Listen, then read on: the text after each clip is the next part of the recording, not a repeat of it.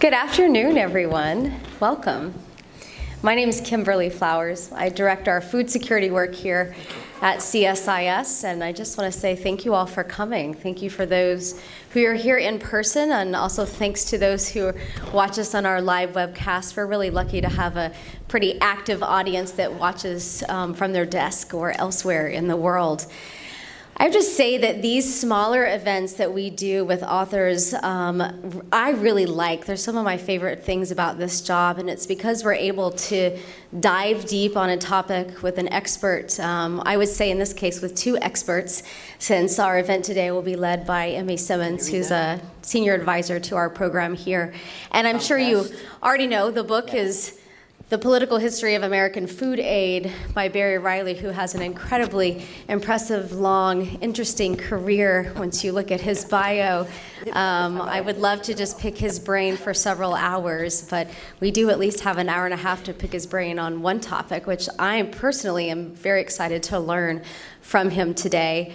Um, although this is more of a historical look back, um, as anyone knows in DC right now, people are already ramping up talk on food aid because of the Farm Bill reauthorization next year, and that always ignites new and also old conversations around food aid reform, and, and people have very strong opinions on food aid. Um, I can certainly say from my own experience living in Ethiopia for three years, seeing firsthand the importance of food aid, but also having worked um, after that time so specifically in agriculture, understanding some better connections between our humanitarian and our long term development assistance. So, Emmy and Barry, the stage is yours. Thank you.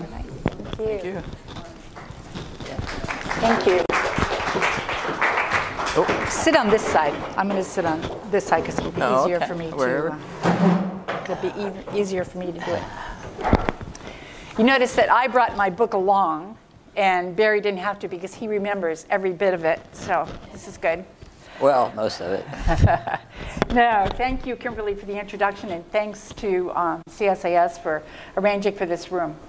I think this is just an exciting book, and it's just fortunate that Barry was, a, was traveling to Washington to participate in a Foreign Service, American Foreign Service Association book fair this morning, at which he didn't actually get to speak.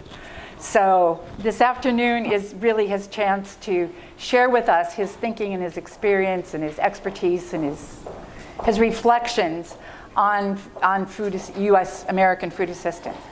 As I think all of us know, the United States is, is really the major source of international food assistance and has been for more than a century. Between 1918 and 1920, a period which is just 100 years ago, American farmers and shippers delivered millions of tons of food to countries in Europe that were devastated by the fighting of World War I. I, I happen to have been working this last year on a history of Wilson. Oh boy. So um, the whole era of the end of World War I, Wilson's efforts to set up the League of Nations, and the whole initiative to sort of recreate peace in Europe was part of that effort. Um, the food aid that was delivered in Europe saved millions of lives and enabled Europe's post conflict leaders to rebuild their broken economies. What's interesting is that this story was repeated in Europe after World War II, just what, 40 years later. And it continues to be told in many countries around the world today. If anyone is looking at um, Nigeria and northeast Nigeria and considering the, ish, the ravaging of the agriculture sector and the food sector in northeast Nigeria, you know that, as Kimberly has pointed out, to avert that famine, the United States is engaging with food assistance, other humanitarian assistance to make that happen. And I would suspect that many of us in the room, I see a few faces around here who are old USAID faces, we're vaguely aware of the history of food aid. And as I said, I was focusing on, on the Wilson era. But many of us know very few of the real details of the political economy, the, how those choices are made. And as Kimberly said, the 2018 Farm Bill is going to raise a number of these issues. They've already come up in my email. Should we provide commodities? Should we provide vouchers? Should we provide cash assistance? And so I think that part of the Farm Bill discussion is going to move into high gear in the next three to five months. And we're all going to be hearing a lot about what is the appropriate role for the U.S. to play in provision of food aid. But I also think that the Global Food Security Act of 2016 is going to be reauthorized or is going to be up for reauthorization by July of next year. And that's going to be another opportunity because the Global Food Security Act takes a very different approach to American provision of food assistance than does the Farm Bill. So I think it's going to be especially important in the next few months for us to understand how the politics and realities of American food aid really have evolved over the years and how we can avoid making some of the same the same poor decisions or the same delayed decisions that really mark the history over the last century. And Barry Riley, a former colleague at USAID, um, is with us today, as I said, for the AFSA Book Fair, but we've taken advantage of his presence in town to, to get him to participate in a conference yesterday at George Mason and here today at the CSIS.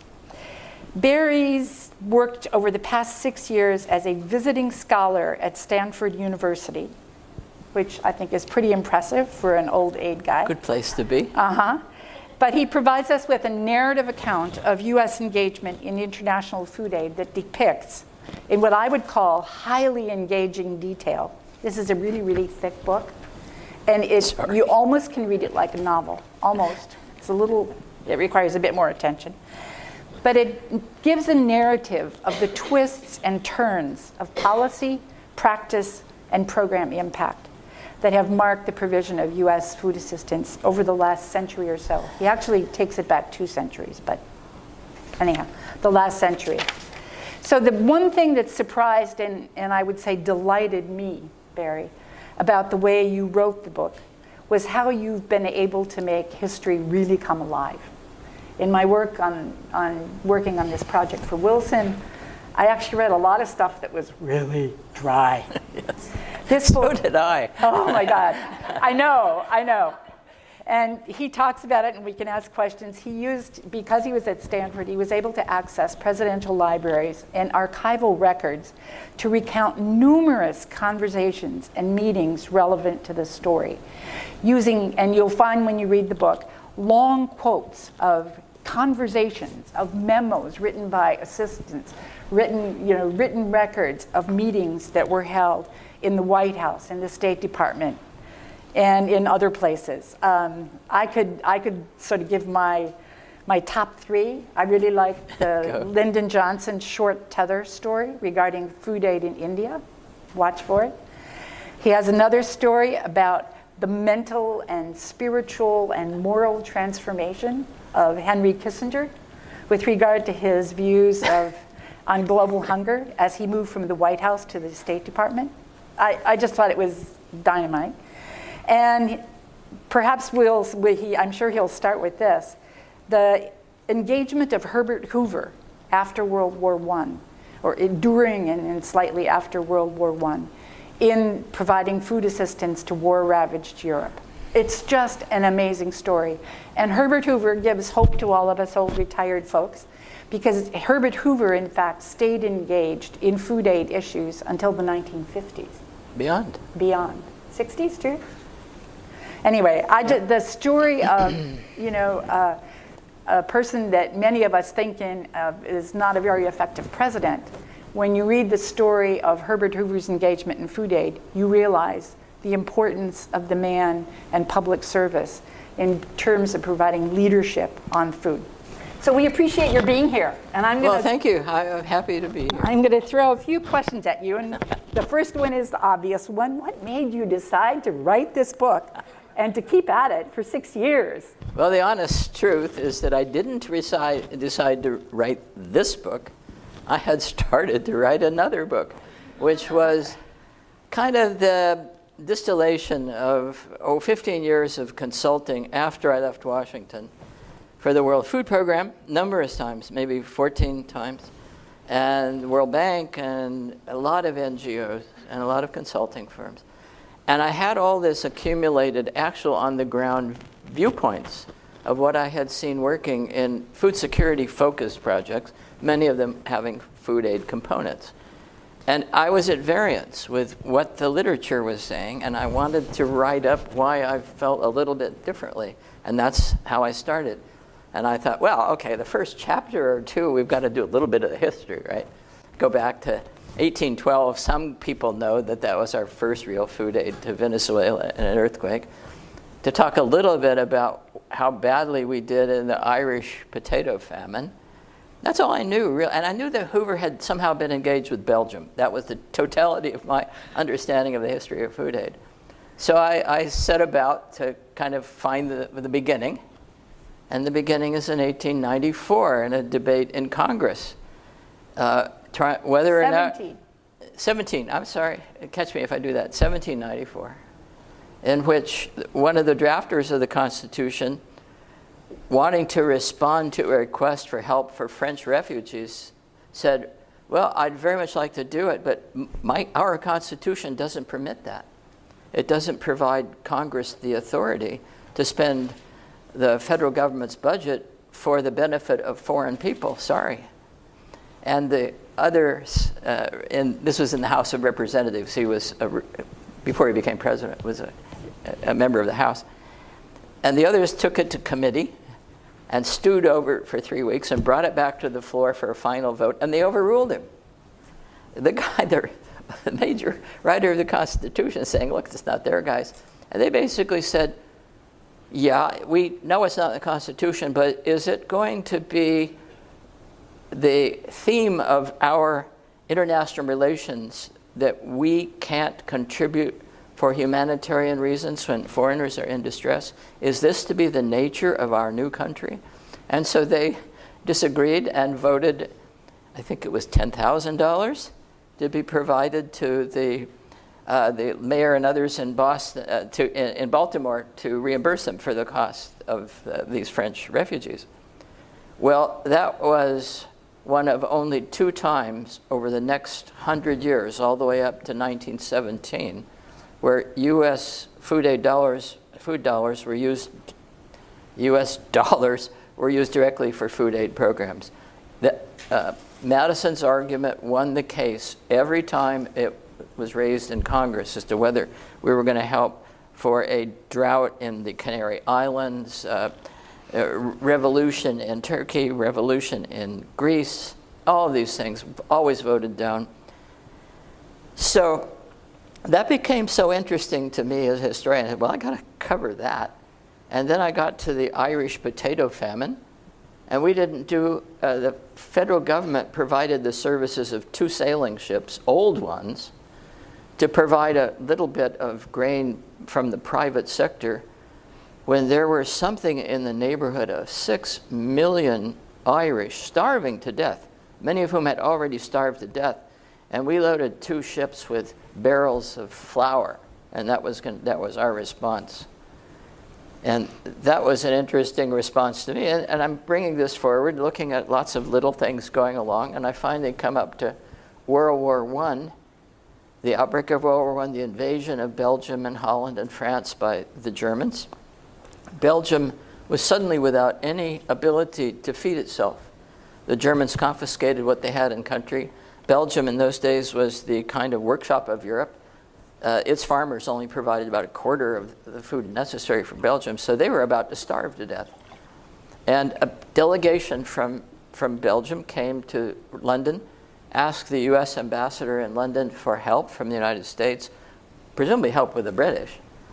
And the ambassador turned to this young 40 year old mining engineer who had spent most of his life outside the United States by the name of Herbert Hoover to could you kind of take over this job of trying to get some shiploads of food to Belgium?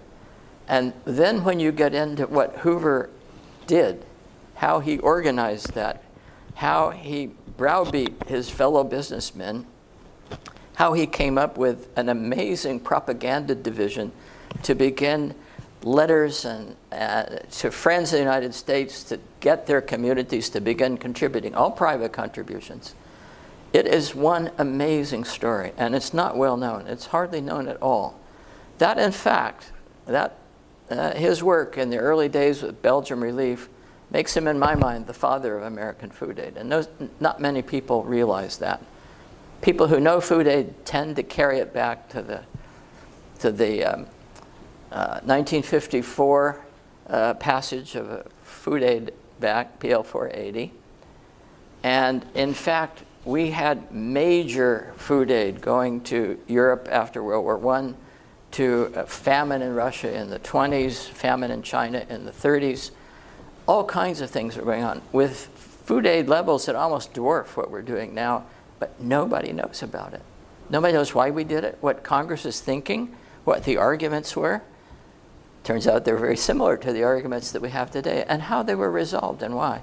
And I figured, oh, I've got to change this book. It's going to have to be a history book after all.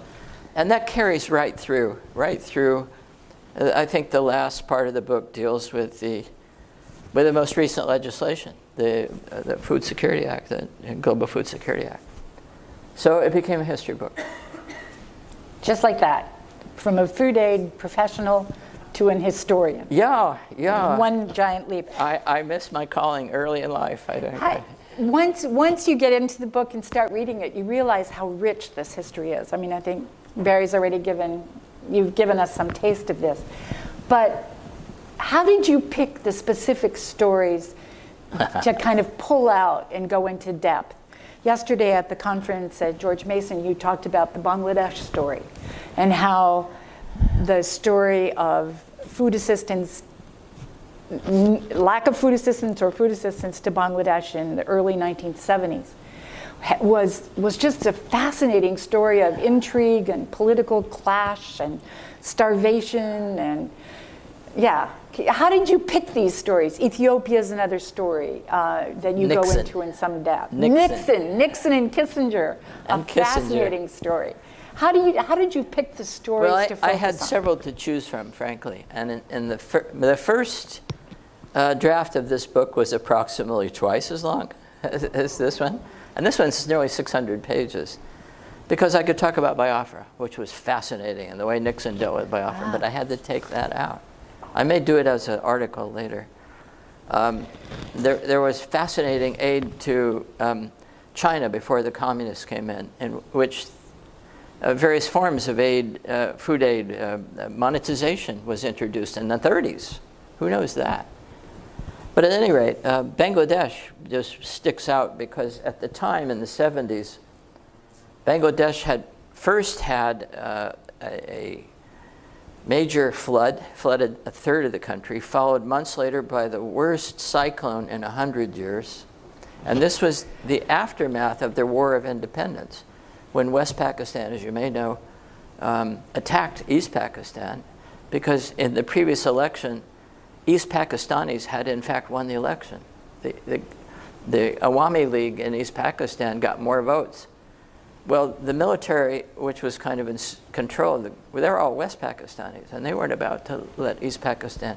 So, in a horrible situation, East Pakistan was attacked militarily by its own government in 1970 71. And that battle, which caused millions of refugees to flow to poor uh, Bengal region of India next door, and the Indian government was having trouble feeding its own population to have an inundation of about 5 million very poor refugees.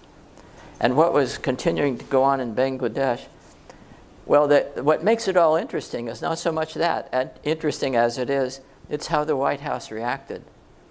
Nixon was engaged in secret diplomacy with China, and he was using Yahya Khan the, the uh, man in charge in Pakistan as his go-between, because Khan Yahya was uh, both the Chinese and the American government trusted him. So how was Nixon going to respond when Yahya sends 20,000 troops to his own country and starts slaughtering the leadership and the students and the professors? That puts us in a very delicate situation. And we were trying to provide food aid to then East Pakistan through West Pakistan, because that was the government. And suddenly, well, how are we going to do that when they're at war with each other? All these things kind of came to a head there. And it was how Nixon and Kissinger responded, trying to protect their, their ties, their growing ties with China, in a way that didn't uh, offend Yahya Khan, the leader in West Pakistan. Makes for quite fascinating read, I can assure you. And I had access to their conversations and their telephone calls because that's all freely available now. And you can see the personalities of our president and his chief foreign policy advisor as they're trying to work through this problem. So that's what made Bangladesh an interesting story. And there was, in the following chapter, I, I, I go into the drought, famine, which is what I talked about yesterday.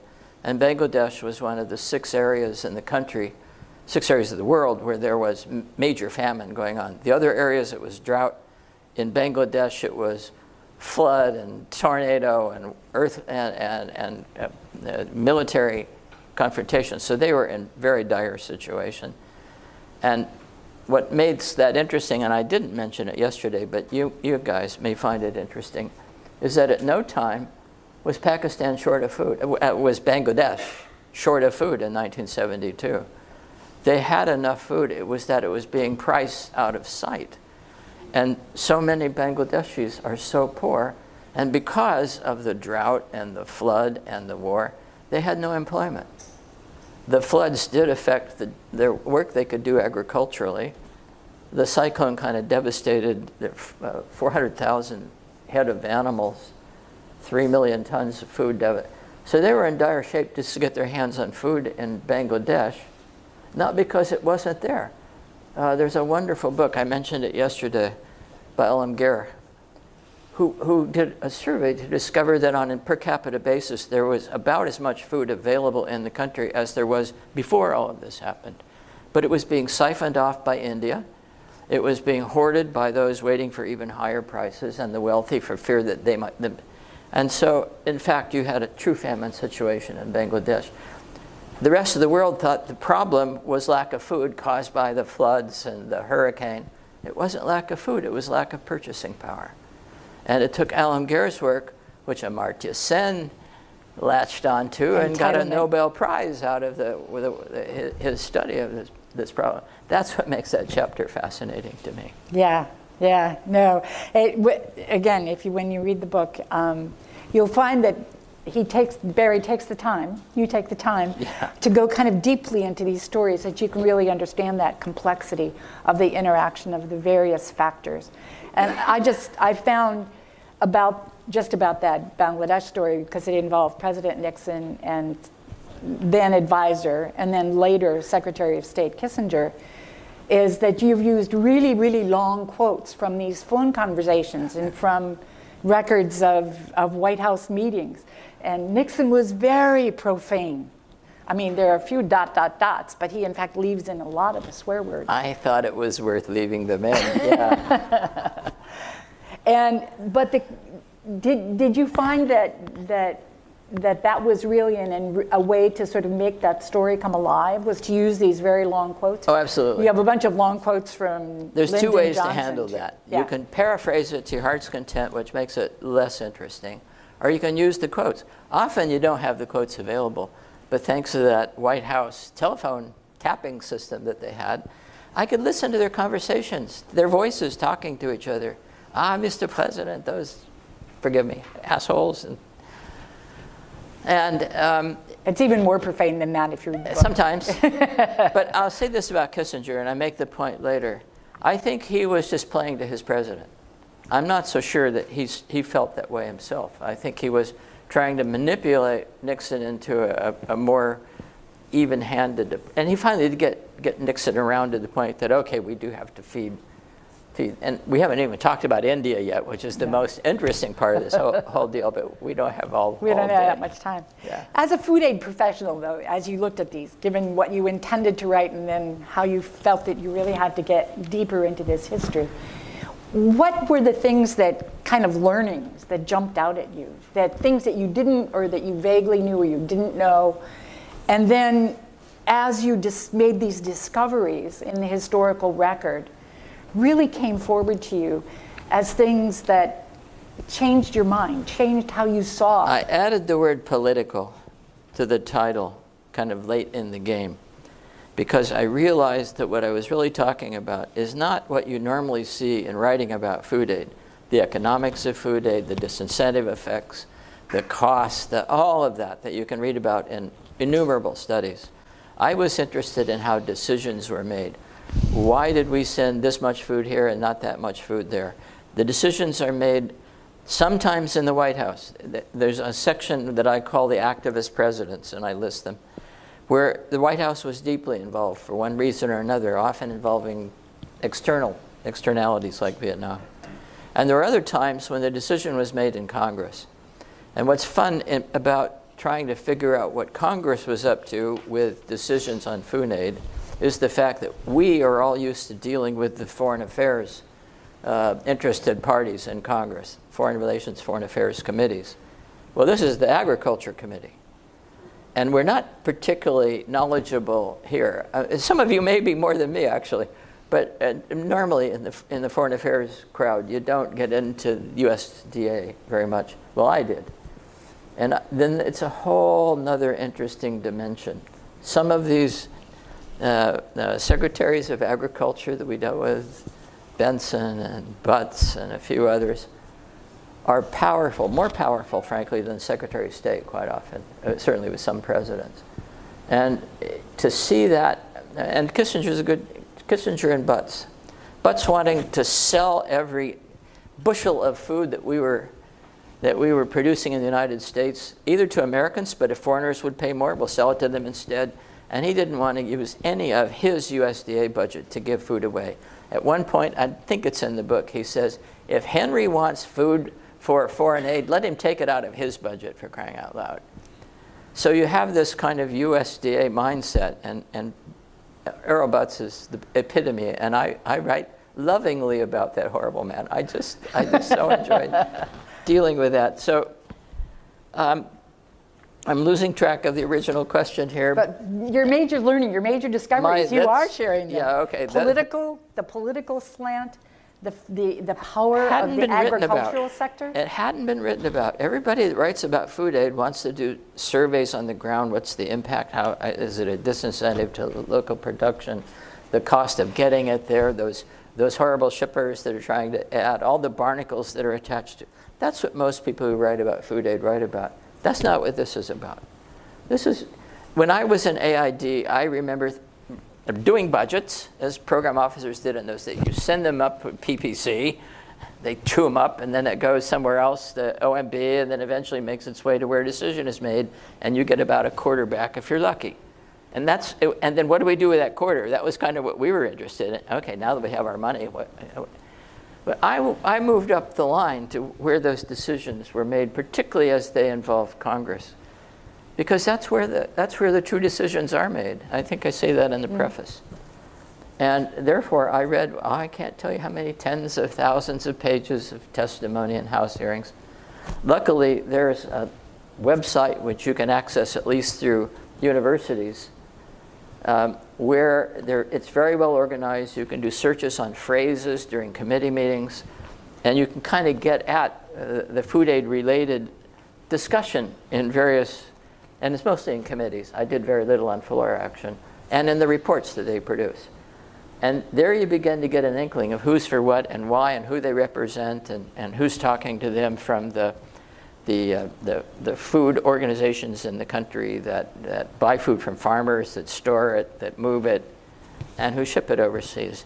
And it's that intersection of those interests as they make their pleas to Congress every time the, the Farm Bill comes up every four or five years that I found just so intriguing. And, and this book slips back and forth, as you may know. I, I talk a bit about what's going on internationally, and then I have a, an interlude about the state of the American farmer. And the farmers after both wars, World War I and World War II, were in dire straits. They were still producing so much for the war effort, and suddenly that demand was gone. It was gone after the wars because there was no effective demand out there because these countries were recovering from war had very little foreign exchange left. They couldn't buy the food. And there were millions upon millions of their countrymen who were so malnourished. I mean, it's like, it's like uh, South Sudan today. They were, they were even worse off than that in some cases. Those poor German kids after Germany was defeated in World War II were surviving on, what, 600, 700 calories a day of a mishmash of, of horse meat and some kind of grain. It was horrible. And and Hoover comes back at that time, at, at, the end of World War II. Truman invites him back to give him advice on what the heck we're supposed to do. at a time when the US Congress didn't want to do anything because, and the US public was saying, we've had enough of, of uh, uh, lack of ability, victory rationing, gardens. lack of ability. We, last thing we want to do is to provide more food to Europe, especially to our former enemies. And you had Harry Truman, who had a he, Harry Truman's approval rating was less than less than Trump's today, 32 percent. He had battles with the unions, he had battles with price controls, he had battles with everybody, and yet he was the one that had to go up to Congress, convince them and the American people that we weren't out of the war yet, that we still had to feed tens of millions of people, hundreds of millions of people, in fact, if you count Asia, for the next several years. And his struggle to do that, he would get part of, but not all that he needed, kind of prefaced the need for the Marshall Plan. Now, if you look at that history through a food aid lens or a use of food as a foreign policy tool lens, you see it quite differently. And I found it a much, a very interesting way to look at that history. Yeah, use of food as foreign policy, use of food as support for domestic policy in terms of keeping the rural community and the farmers voting for you. Yep. In terms of, of sort of international relations and what other people thought of the US, because the US during World War II literally was keeping tens of millions, hundreds of millions of people alive with the surplus from American farms. And then we get to the 1950s in PL 480, and one of the basic one of the basic titles, which is still part of the Farm Bill debate, has to do with the ability of USDA to sell food on credit to countries who need food, want food, but couldn't afford it. And this was Eisenhower's big era. And he brought together that conflict recovery, support for the support for the American farmer, figuring out that maybe we could use market development as kind of a cover for this to get more to get more funding for it. That to me, you brought that story together. Truman had a very narrow base in Congress. The Republican control was, was that thin. And he definitely didn't want to do anything that would prevent him from being reelected. When he ran for president, he promised two years of the continuation of support, I think through 53 or 4. And then after that, was going to be a free for all, and there was going to be all the, the drawing down of the support for farmers, and there was considerable concern about that. But what kind of what's interesting at that in that era for anyone here who works for the Food Aid Bureau, we think that PL 480 was kind of the the principal legislation that gets PL 480 Title II, Title I, and other titles going. Not so. And two years early, the Mutual Security Act of 1952 starts the program. It starts the program to generate local currency from the sale of these surpluses of food that were emerging out of the Korean War. We didn't have anything to do with domestic lean prices going down. So it was decided that why not finance some of our military costs overseas, housing for our, our military troops in various places and other local costs, by selling our food and taking the local currency for that. And that was two years before, in fact, PL 480 was basically an add-on to that. And uh, several congressmen from farm states saying, this is really a good idea and we're able to, let's sell more. And so we're going to have another law that will add more. And Secretary Benson over in agriculture saying, wait a minute, that would come out of my budget. MSA comes out of defense budget. So I'm going to have to buy food that we're going to sell for foreign currencies. What am I going to do with that in the U.S.? But it passed because Eisenhower was in favor of it, and there were some very strong congressmen from farm states. So you can thank the Mutual Security Act of 1952 as the predecessor or the beginning of the U.S. present U.S. foreign aid, uh, food aid program. Right, and the beginning of this long process of using food as it, literally money to be able to do other things, to support development in some cases, to support military action, to even, in the case of Thailand, as I Oh, recall, Thailand, yeah. to purchase guns for Thailand, the government of Thailand, so that the government could then do more things militarily. I mean, this is oh, tangled. Oh, there's- there's this a- is a tangled web Well, here. I didn't know. And a few of you are my age here. Roger, thank you. I'm glad you're here. Um, what was happening is that Congress and the, United States, I was in the March on the Pentagon, by the way, if you remember that era, when, when the anti Vietnam people, students, were marching on the Pentagon trying to levitate it. And I was in that crowd. But at any rate, during those days, everyone in America was trying to get out of the Vietnam War. They didn't want to go fight, they were burning draft cards.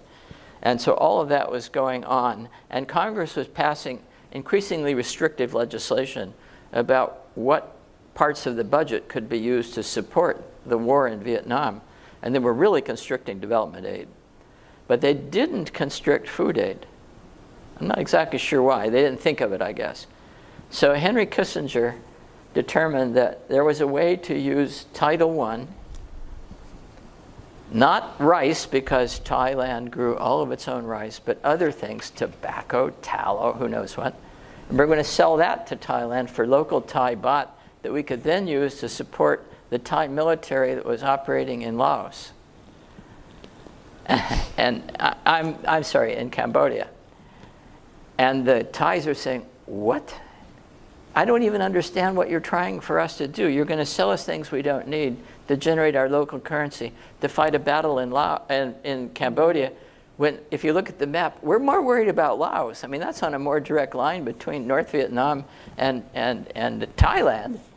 But we pushed it through anyway, and there was, there's an amazing, I, I do a big story of when the Thai government brought in our poor ambassador for a very heated discussion about. And to make things worse, the Thai said, look, why don't you give, why don't you do it another way? Give the money to somewhere else. We don't need it. But we forced them. We forced them to take this. And it, the end of that is that instead of making a friend in Thailand, uh, we made, if not an enemy, somebody that wasn't as friendly.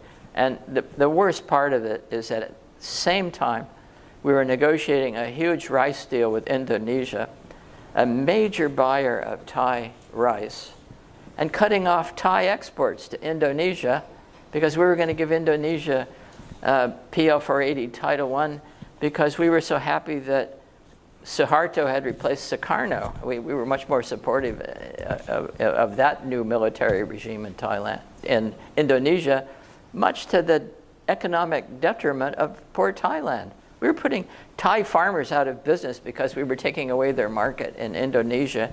At the same time, we're selling them tallow and tobacco and I don't remember what else, so that they would have more money to fight in Cambodia.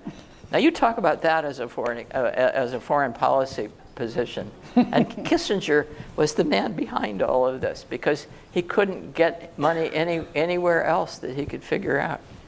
Two years later, Congress figured out how to cut that off too, but it took two years. Let's jump ahead.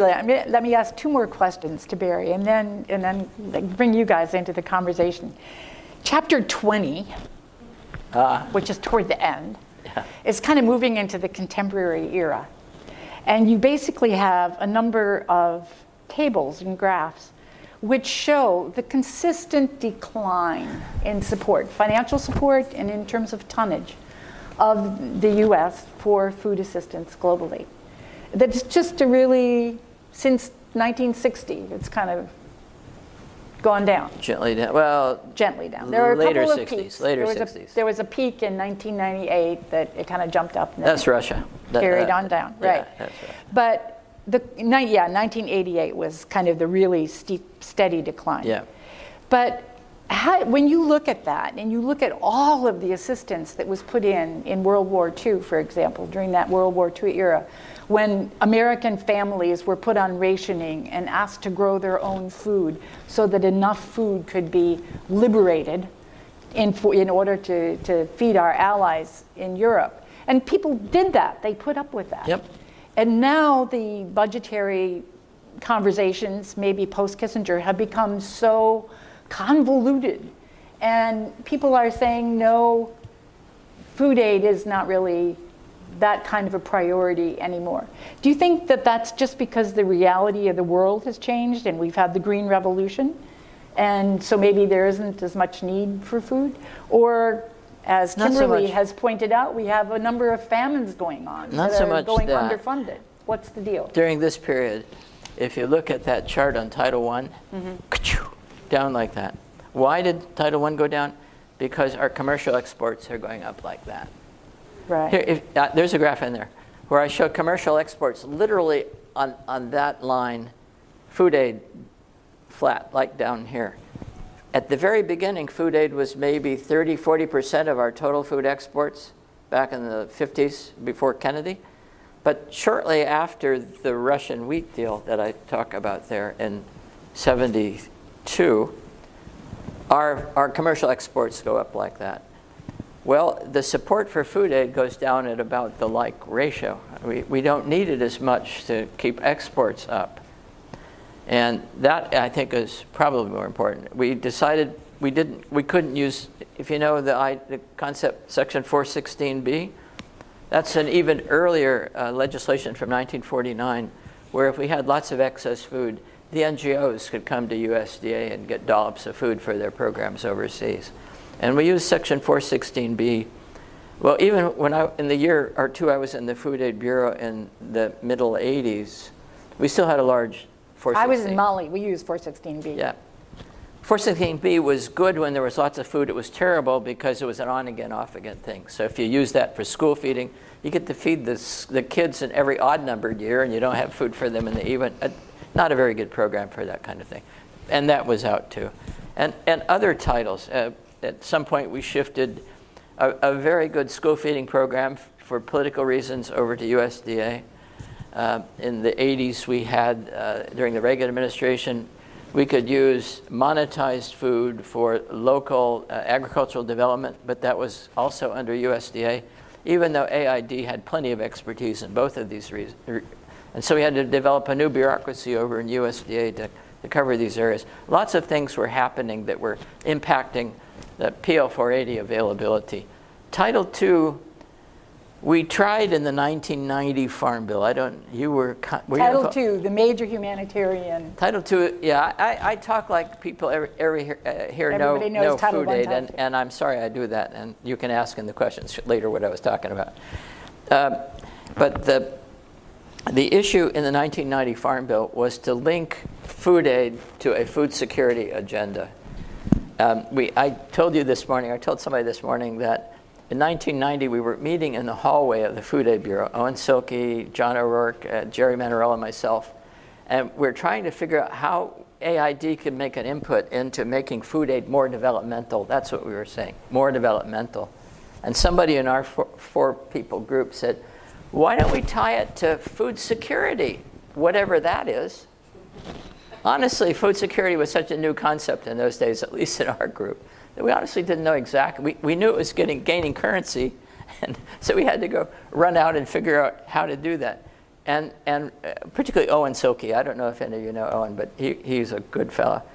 He figured out a way to do these surveys around the country. We had four of them all over the United States, bringing farmers and interest groups and shippers if they were willing to come. WFP was represented to the idea of why can't we have developmental food aid tied to a food security objective?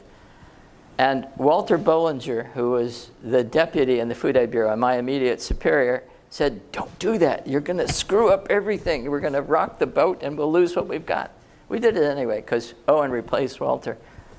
And nobody that we met anywhere in the world had any objection whatsoever to tying food aid to food security. So we met with people on the Hill. It was Senate Agriculture Committee, Leahy's, Leahy's crowd. And they said, what a great idea. We're ready to do that. PPC reluctantly came on board only because it wasn't their idea in the first place. And, and they then tried to claim it was their I wasn't idea. in PPC at the time, okay. so you all know.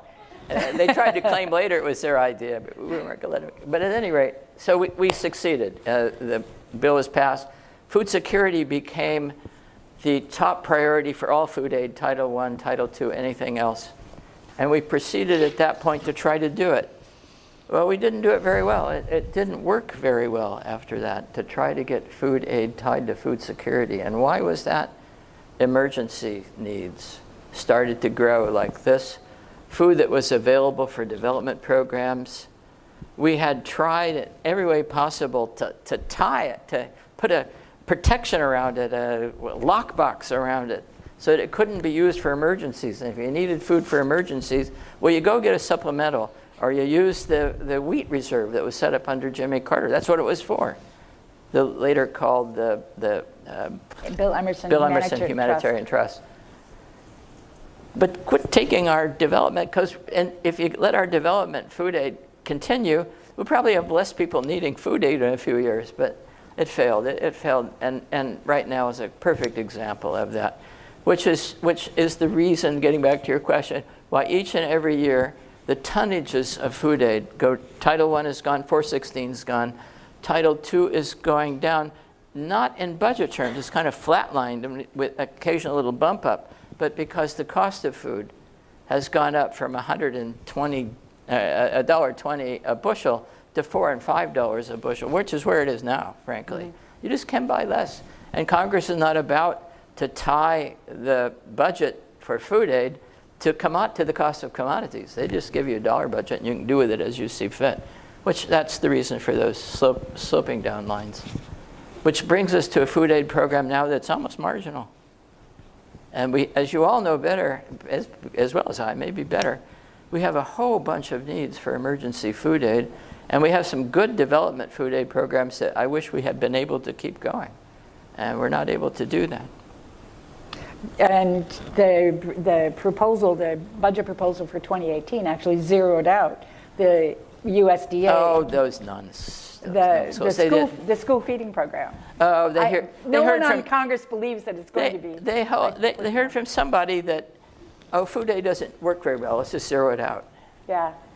So that's this is the question about are we in fact learning these lessons of experience? Is there enough discussion of these historical lessons to kind of say, well, you know, we tried that one before and it didn't work all that great, or we tried it and it was actually helpful in these areas?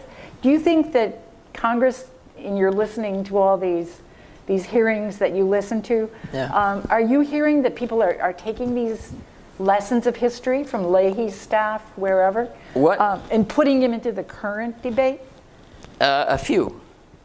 What we've always had in Congress, at least we did for a long time, we had we had heroes of food aid.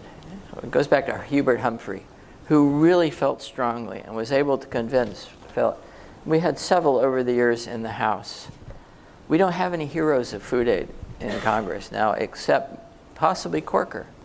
And his interest in food aid is more in making it more efficient cost-wise, because with all these barnacles that are attached to food aid, you know, 50% on U.S. bottoms. There used to be something called the Great Lakes Set Aside, and there used to be, in fact, uh, the um, uh, the shipping requirements used to be 75% of food aid had to be shipped on U.S. bottoms.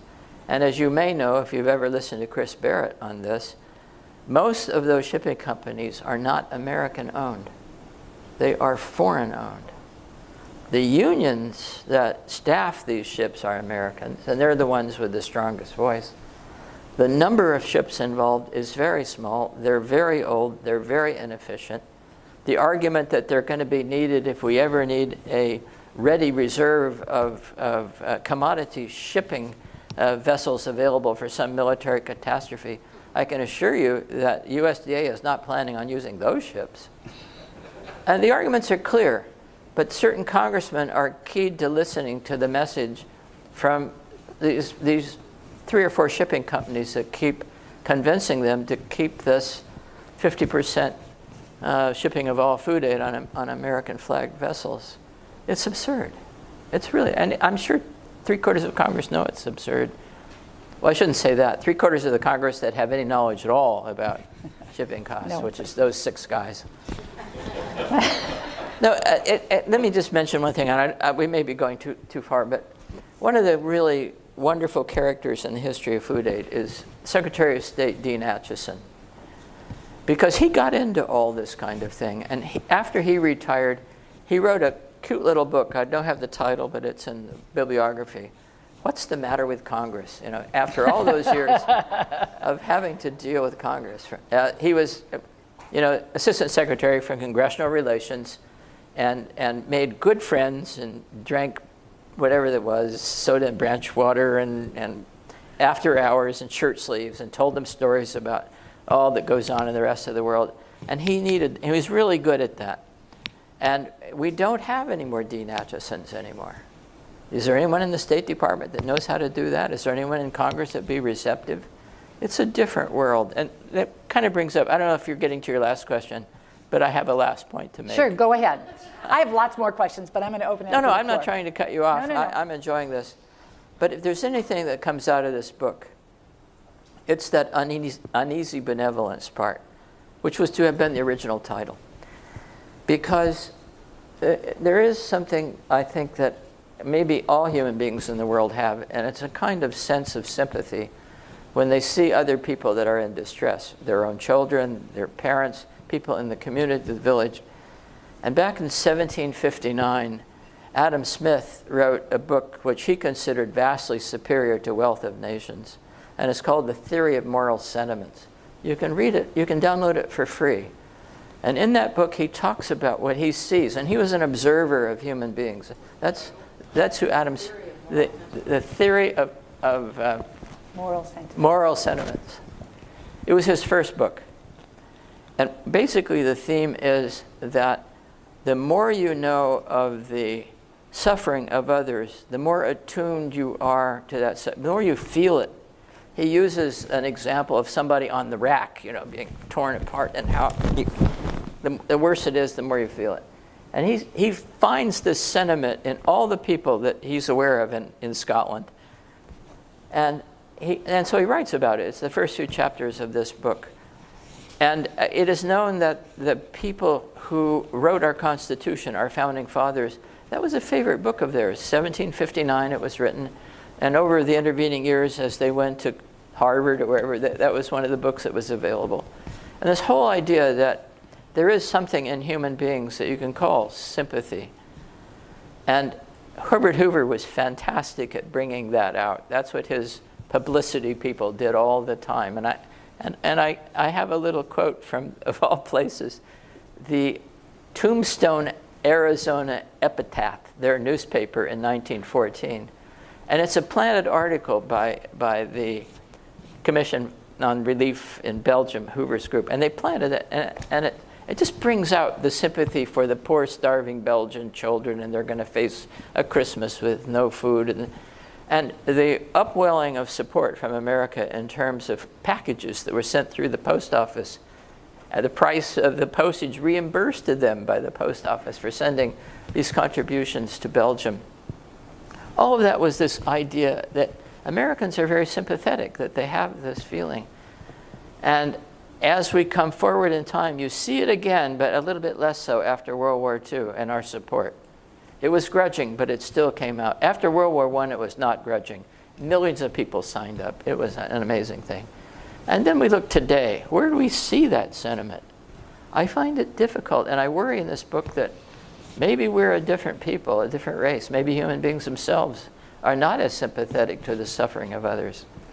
And I told Emmy the other day a, a good way to test it in yourself. In the Ethiopia famine of 1984, the world became aware of it through a British um, reporter and a Kenyan photographer that traveled in the Wollo region of Ethiopia and filmed in a little town called Korem babies dying before the camera and these fields 40 and 50,000 people of people uh, of individuals with no hope of food that were literally starving to death that seven and a half minute program that aired on BBC at that point brought such an outpouring. It, uh, it, uh, it's never been duplicated of money, of people calling. That night, the next night, in, and I had to take it out of the book, it was getting too long, but uh, the Brokaw program, Nightly News on uh, NBC, their staff in London wanted to send them the video so we could play it on American television. And the initial reaction was, we've had too many stories about Africa. We, we're not going to carry that. Well, the people in London sent it anyway because they were in tears. And when Brokaw and his group saw these things coming across, the unedited version, well, they put a 10 minute segment in that night. And the outpouring of sentiment from the American community to CRS, Save the Children, CARE, tens of thousands of telephone calls in the first couple of hours And that then built up to millions and millions and millions of dollars of contributions for the Ethiopia famine. The result of that seven and a half minute video. If you want to write this down, I'll tell you how you can see that video today and then see how you react to it based on all that's happened in the inter intervening years. If you do a search on 1984 BBC Ethiopia famine, you'll see uh, several YouTubes available. It's probably the first one. It's exactly 7 minutes and 39 seconds long. Watch it and see how you react now versus all that you've seen in the intervening years. Then it brought, there was a worldwide, I mean, you had these concerts and millions and millions, hundreds of millions were contributed for Ethiopia. So I wonder if, if in fact, we've become too hardened to this kind of thing. I don't know. Too it, hardened or too professionalized? That now we just say, well, it's up to WFP, it's up to Food for Peace, it's up to OFDA. They should take care of it. We as individuals, we don't have to be concerned. Well, it becomes tokenism in a way. We, we, we give a little, we give our $10. We right. gave it to the church. But right. that's not what's needed. What's needed is years worth of contributions. What's needed is support for a government program, support for the World Food Program that continues. Mm-hmm. So that was, that's one of the that's a, a, theme of this book. I don't know if it comes through, but I intended it for it to. Yeah, the theme I think of of sort of how how various in various crisis situations, the sympathy of of people was really mobilized. Yeah, as, quickly. As part of the response, and but also recognizing the limits of the resources that were available. And people, as you say, were very clever. So, you know, leaders like Herbert Hoover, even Humphrey, even Kennedy, were, they were really good at kind of getting the story out there so that there was there were resources available. But I don't know today. I mean, I go to meetings. I'm sure several of you here do, do as well, in which the World Food Program and UN OCHA you know, are coming up and saying, you know, the appeal is for $10 billion and we barely have five. Three, five. We have yeah. barely I, have I three go or into five. that a little bit. And every night we watch BBC Now and the poor kids in Yemen are dying of cholera because their, their nutritional status is so poor that the cholera wipes them out. And, and I fear it's going to get worse. And so I think we're really very much at a point where the kind of stories that you tell here actually. I'm, I'm not trying to flatter you or anything, but I think the kind of stories that you're telling Convince them to buy the book. Are stories, they already did outside. Okay. Um, but but it, the time right now, I think, we're at a point where that sort of maybe that sort of immediacy of sympathy has in fact kind of diminished, that we become overwhelmed yeah. and somebody uses the term donor fatigue that we, you know, that, oh my God, not another crisis. One of my favorite food aid terms is chronic emergency. Yeah. That's yeah. one of my very favorite. Because I think that, in many ways, kind of epitomizes what many people feel. Oh my gosh, we have an emergency and it's chronic. So, meaning that there's nothing we, or little we can do about it. But I think you come up with kind of a, a set of a set of sort of re- repetitions you know, that these things don't go away. It's part of the human condition. Climate change, the floods, the droughts, these things are going to happen again. And so, kind of looking at how they were handled, where missteps were made, I think is, is really enormous, can, could be enormously helpful. I make the point back in the Hoover chapter that never before and never again was food aid run more like a business. He did it with a very small staff. He cajoled them to be volunteers. They stayed volunteers for the whole length of World War I. And he brought in kind of business executives that maybe were retired or they were interested. And he kept them so interested that they stayed on the job. And it, from time to time, I think, golly, what if food aid were not run as part of USAID, but were run as an outside organization comprised of people we used to call the Paunch Corps? But who were really into railroads and steamships and transport and how to keep prices low, but were motivated by the ultimate objective And it's kind of an idea we're thinking about. It certainly go over well among some in Congress. And I think there would be volunteers willing to do that. You and I can have a discussion of that over wine. Yeah. Let, let's invite other folks here to join in the conversation. Dan, introduce yourself and then ask your question. Start with Dan. And then you. Hi, thank you. My name is Dan Silverstein. I'm a private sector strategic advisor, and I have a comment and a question. With- With regard to your uh, wonderment over whether we've changed as a culture, I would point out to you that in 2012, Ron Paul ran for president, and during one of the debates, he was asked if he would allow someone uh, at the doorstep of an emergency room to die because they didn't have life, uh, didn't have health insurance, and he said yes, and the crowd applauded. Yeah, I know. Okay, yeah. Uh, My question to you is, did Hoover run for president uh, riding on a bag of food aid? No, not at all. He, he, he, he, his name was in the consciousness of the country because of all he had done. After Food Aid, he became Secretary of Commerce under Harding and then continued um, to be engaged in the private sector, but not just in food aid. He, he, he was a known conservative, wealthy businessman who felt that the government role ought to be limited. In times of emergency, it ought to be given all the power necessary. But as you know about Hoover, he wasn't particularly interested in, in government organizations. He'd prefer to have fewer. But his name was out there. I don't have the poem. I can't, don't have it in my mind. But when he was um, U.S. Food Administrator, he controlled not only food aid abroad, but he was in charge of it, all food decisions inside the United States because we were having to limit amounts of food. it, it was very interesting how all that happened. But nonetheless, so his name was bandied about in many other ways. And he was a good speaker and a good writer. So it, Food Aid got his name into the headlines, but it's, he didn't run on that at all. Yes. Oh, yes. Hi, my name is Gretchen Bloom. I both worked at USAID as a gender advisor and also at the World Food Program for five years as a senior gender advisor, and I know both of you.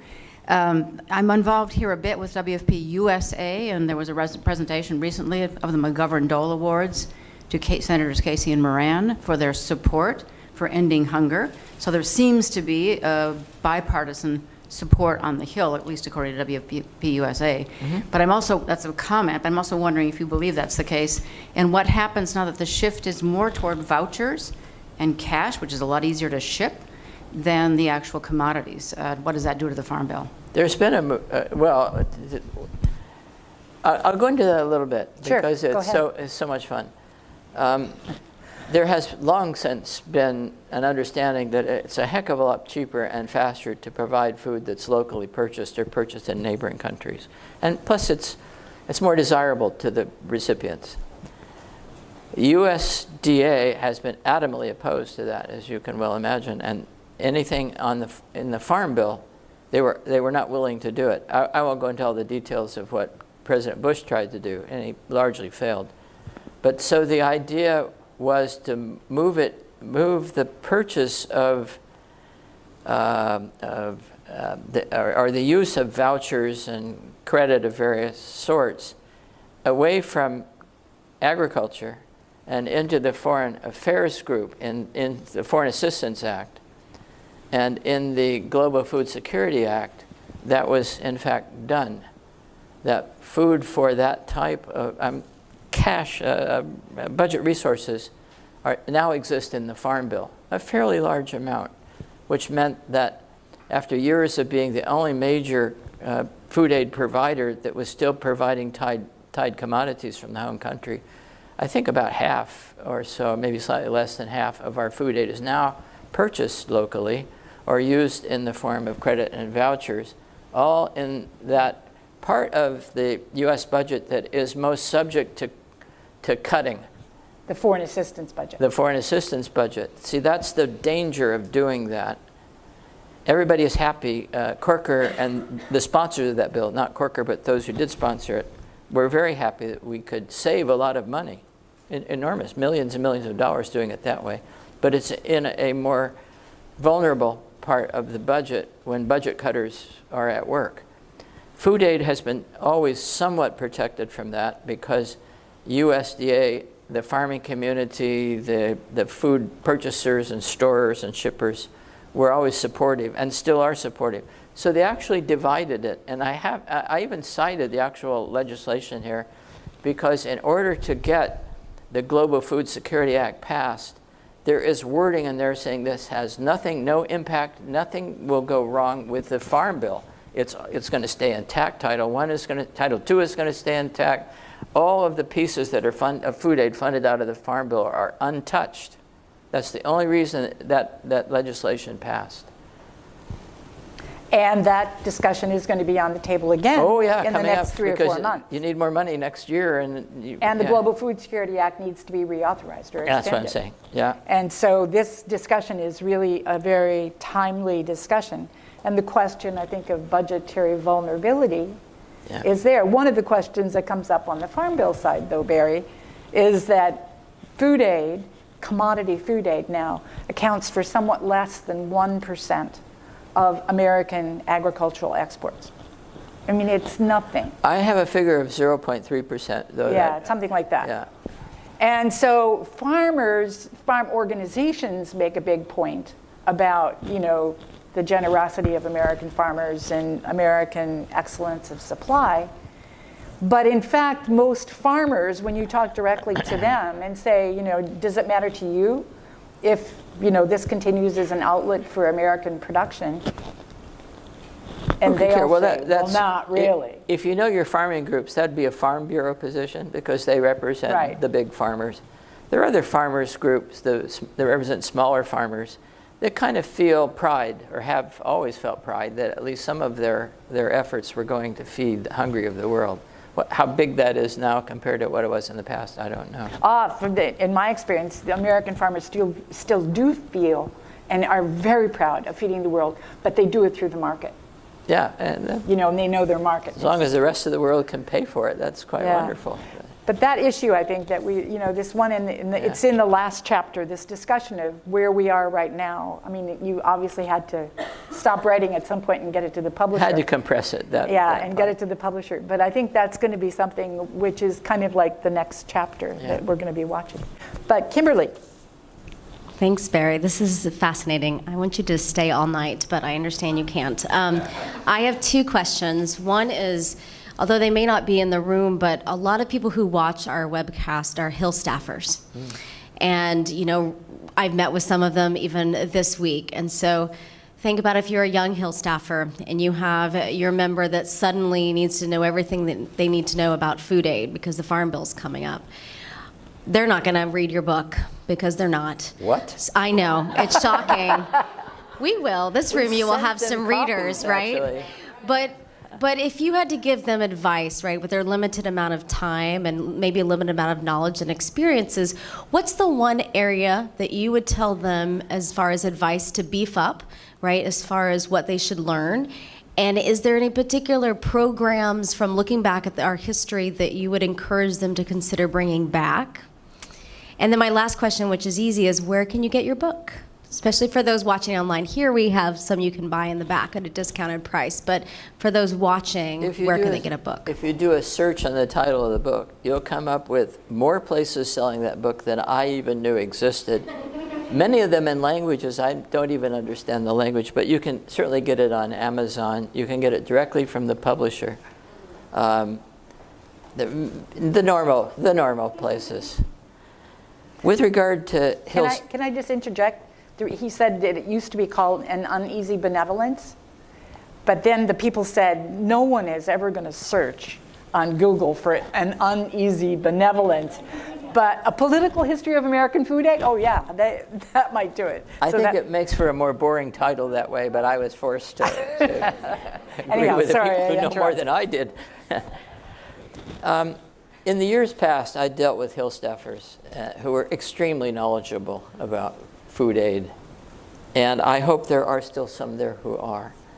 And I would highly recommend that they focus, one, on trying to get as much emergency food to WFP as they possibly can.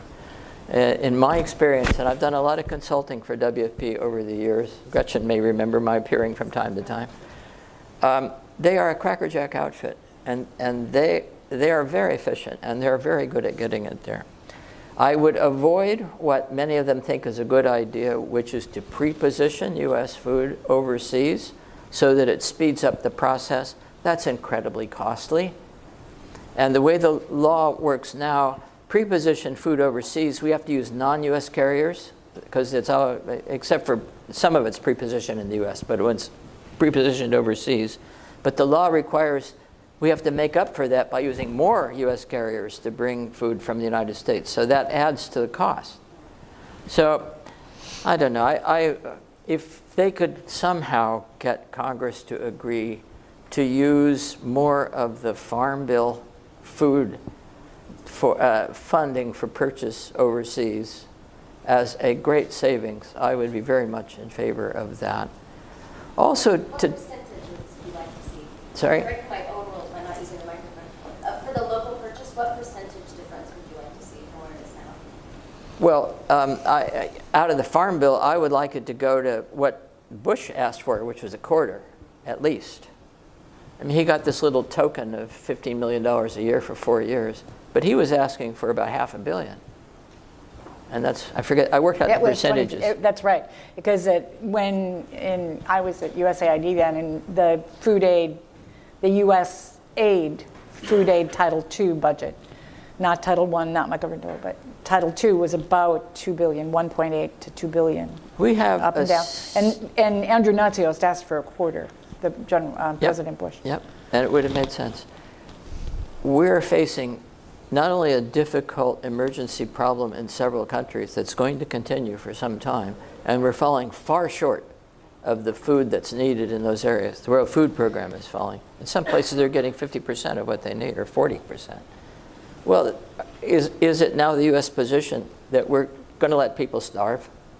Are we just going to ignore that?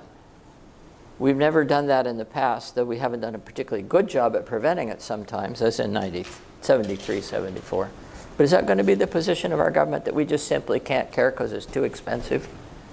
Think of all the uses of our U.S. government budget now, which are probably wasted, which are probably politically motivated.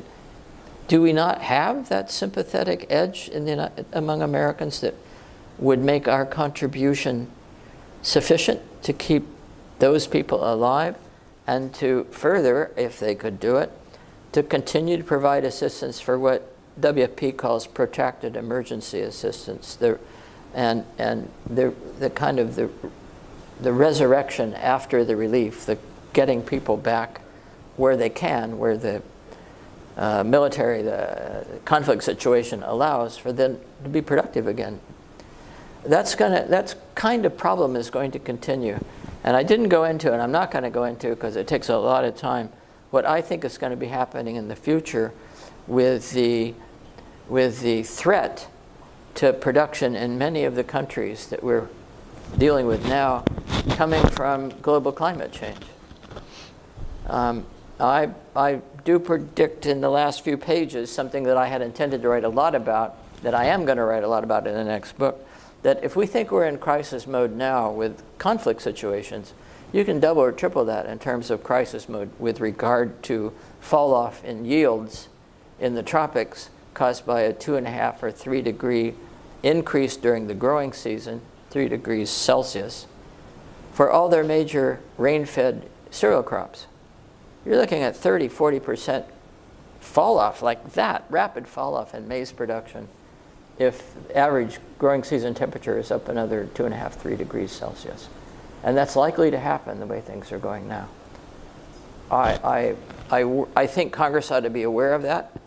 The climate naysayers ought to be tarred and feathered and shipped out of town. Not, hello? Um, because that's true. I, I, work in a group at Stanford that is focused like laser beams on these problems uh, in the oceans, on land, uh, the, the growing problem of methane, um, what happens to the soils when they, this, I didn't even know this until a few months ago, that the top six inches of the soil, when it's warmed another two or three degrees, the amount of CO2 release dwarfs everything that human beings release. And most people don't, are not aware of this. Um, all, uh, I was telling somebody today that there's recent research that combines thousands of reports about the health of oceans, that we may have lost as many as 50% of our fish population in all oceans combined since 1970. And that can go on and on. I don't want to bore you with all this stuff, but I look at it. Two years for the next book or six? It's going into the next book, how long it takes. It's a, it's a lot of, it's a lot of research, but somebody's got to bring it all together. And when you do, at least in my mind and among my colleagues, we're scared to death about what it's going to mean for food and for enough to eat in a, in a lot of the poorer parts of the world. I know what it's going to do for prices. I'll Other- get off my, Who else? Do, yeah, he's on a horse. Yeah. yeah. Other questions, other comments here?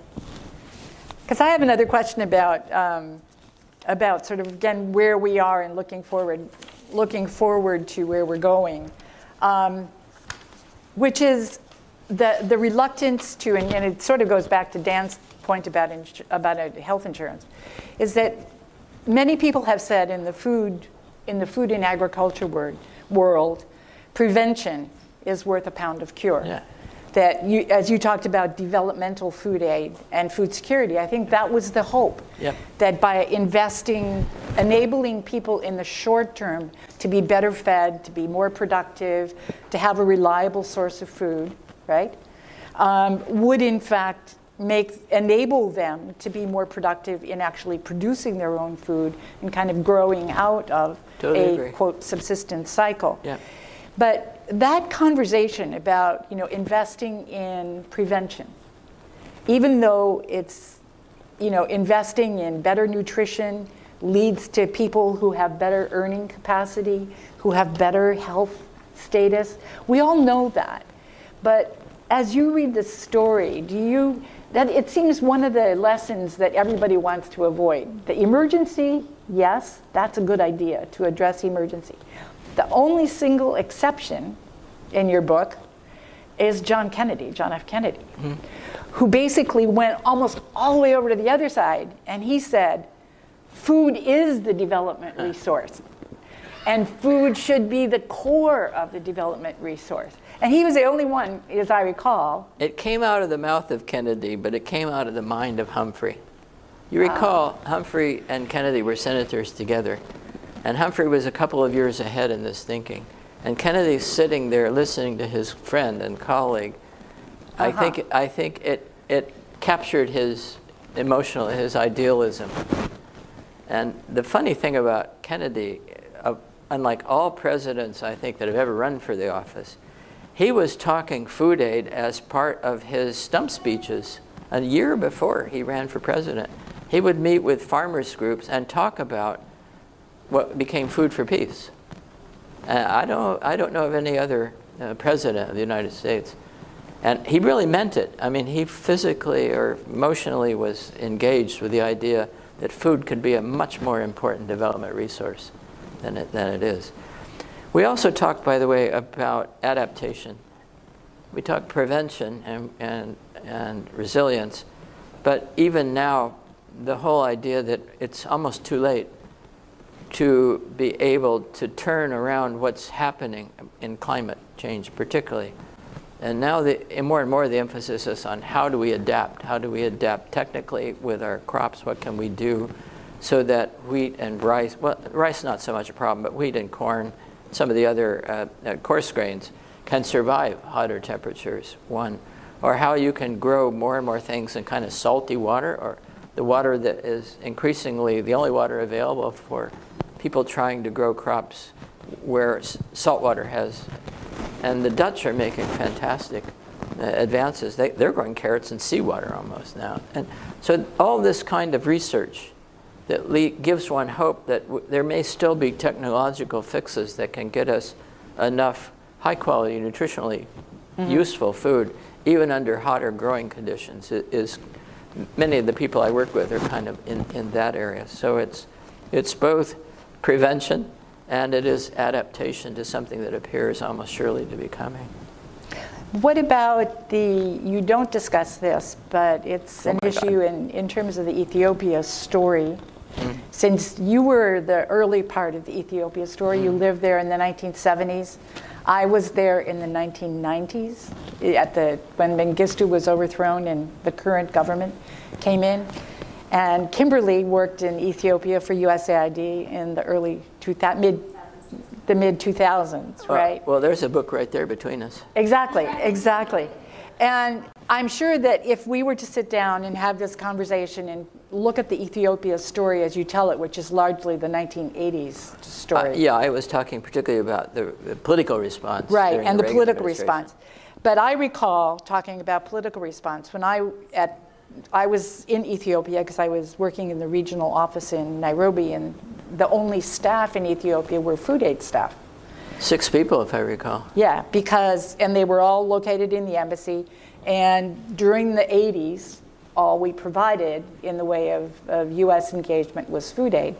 And so when the new government came in, we said, well, now we should take the Kennedy approach here and use food aid for development, right? And invest dollars as well in getting Ethiopian agriculture back up and running. And everybody said, why would you do that? We have a peace dividend. We can save money on food aid and let the farmers produce their own food. And I think, and Kimberly will react to this story because by the time you were there, that position had again been reversed, and people were realizing how important it was to both provide food aid as a safety net for poor people, as well as to invest in agriculture and agriculture growth. So I think that that history, which I was reminded of as I read that chapter on Ethiopia, and then talking with you before this this session, I think is an important part of the history. How you know, we, we, we churn these ideas through. We take the political context keeps changing a little bit, and our ideas about what we're going to do in terms of production, what our, our food aid and humanitarian responsibilities are. And uh, I don't know, it's just, to me, the, the, the, the sort of task that you took on in trying to tell these stories and tell them in a way which is complicated. That's why it's going to, if you buy the book and you read it, you can't just whiz through it, but you will enjoy it like a novel, trust me. but it takes, but, but you try to weave that, that complexity of story forward. Are you finding that other people, now that you've got it on the street, are getting back to you with, with any comments saying, wow, I really related, as Gretchen was saying, I related to this story, I related Yeah, to that I, story? Yeah, I think those comments I'm getting back, which are relatively few, are similar to yours. It turns out to be a more interesting story than they realized when they got their hands on it. Oh, and Cylke went through it very carefully and kept sending Uh-huh. me notes from Florida. Ah, Florida. good. Uh, yeah, and the people at Stanford that have read it, they were my peer reviewers largely. Um, it's always been positive because they, they like the story. They, they like the, the writing, the way I, I, I wrote it. And that was my way to kind of get them involved in something they otherwise wouldn't be th- looking at, at at all. Right. Yeah.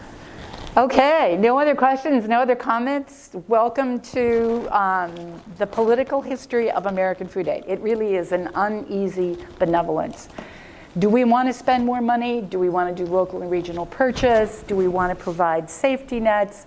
Do we want to re- just respond to emergencies when they happen? It's all a big political choice. How do we get ready for 20 years from now? That's your next book. That's the issue. That's the issue from now on. That's your next book. Good. Thank you so much for coming. It's Thank been a terrific afternoon.